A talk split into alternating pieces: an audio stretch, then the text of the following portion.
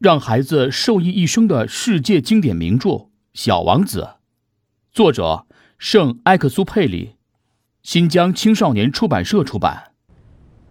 上一章我们讲到，小王子遇到了一朵花。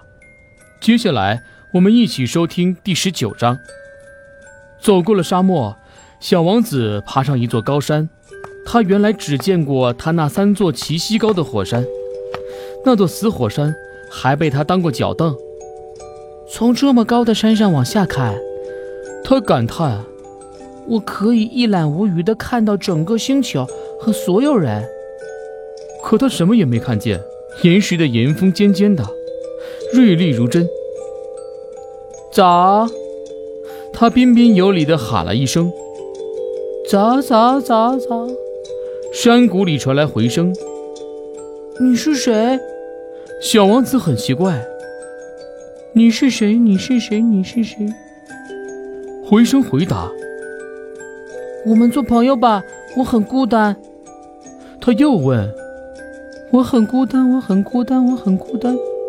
回声回答，这个星球真奇怪。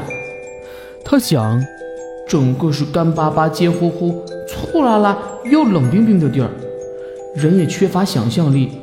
他们只会重复别人对他们说的话。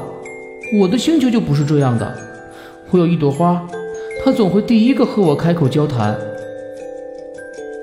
接下来又会发生什么有趣的故事呢？我们下一章继续讲述。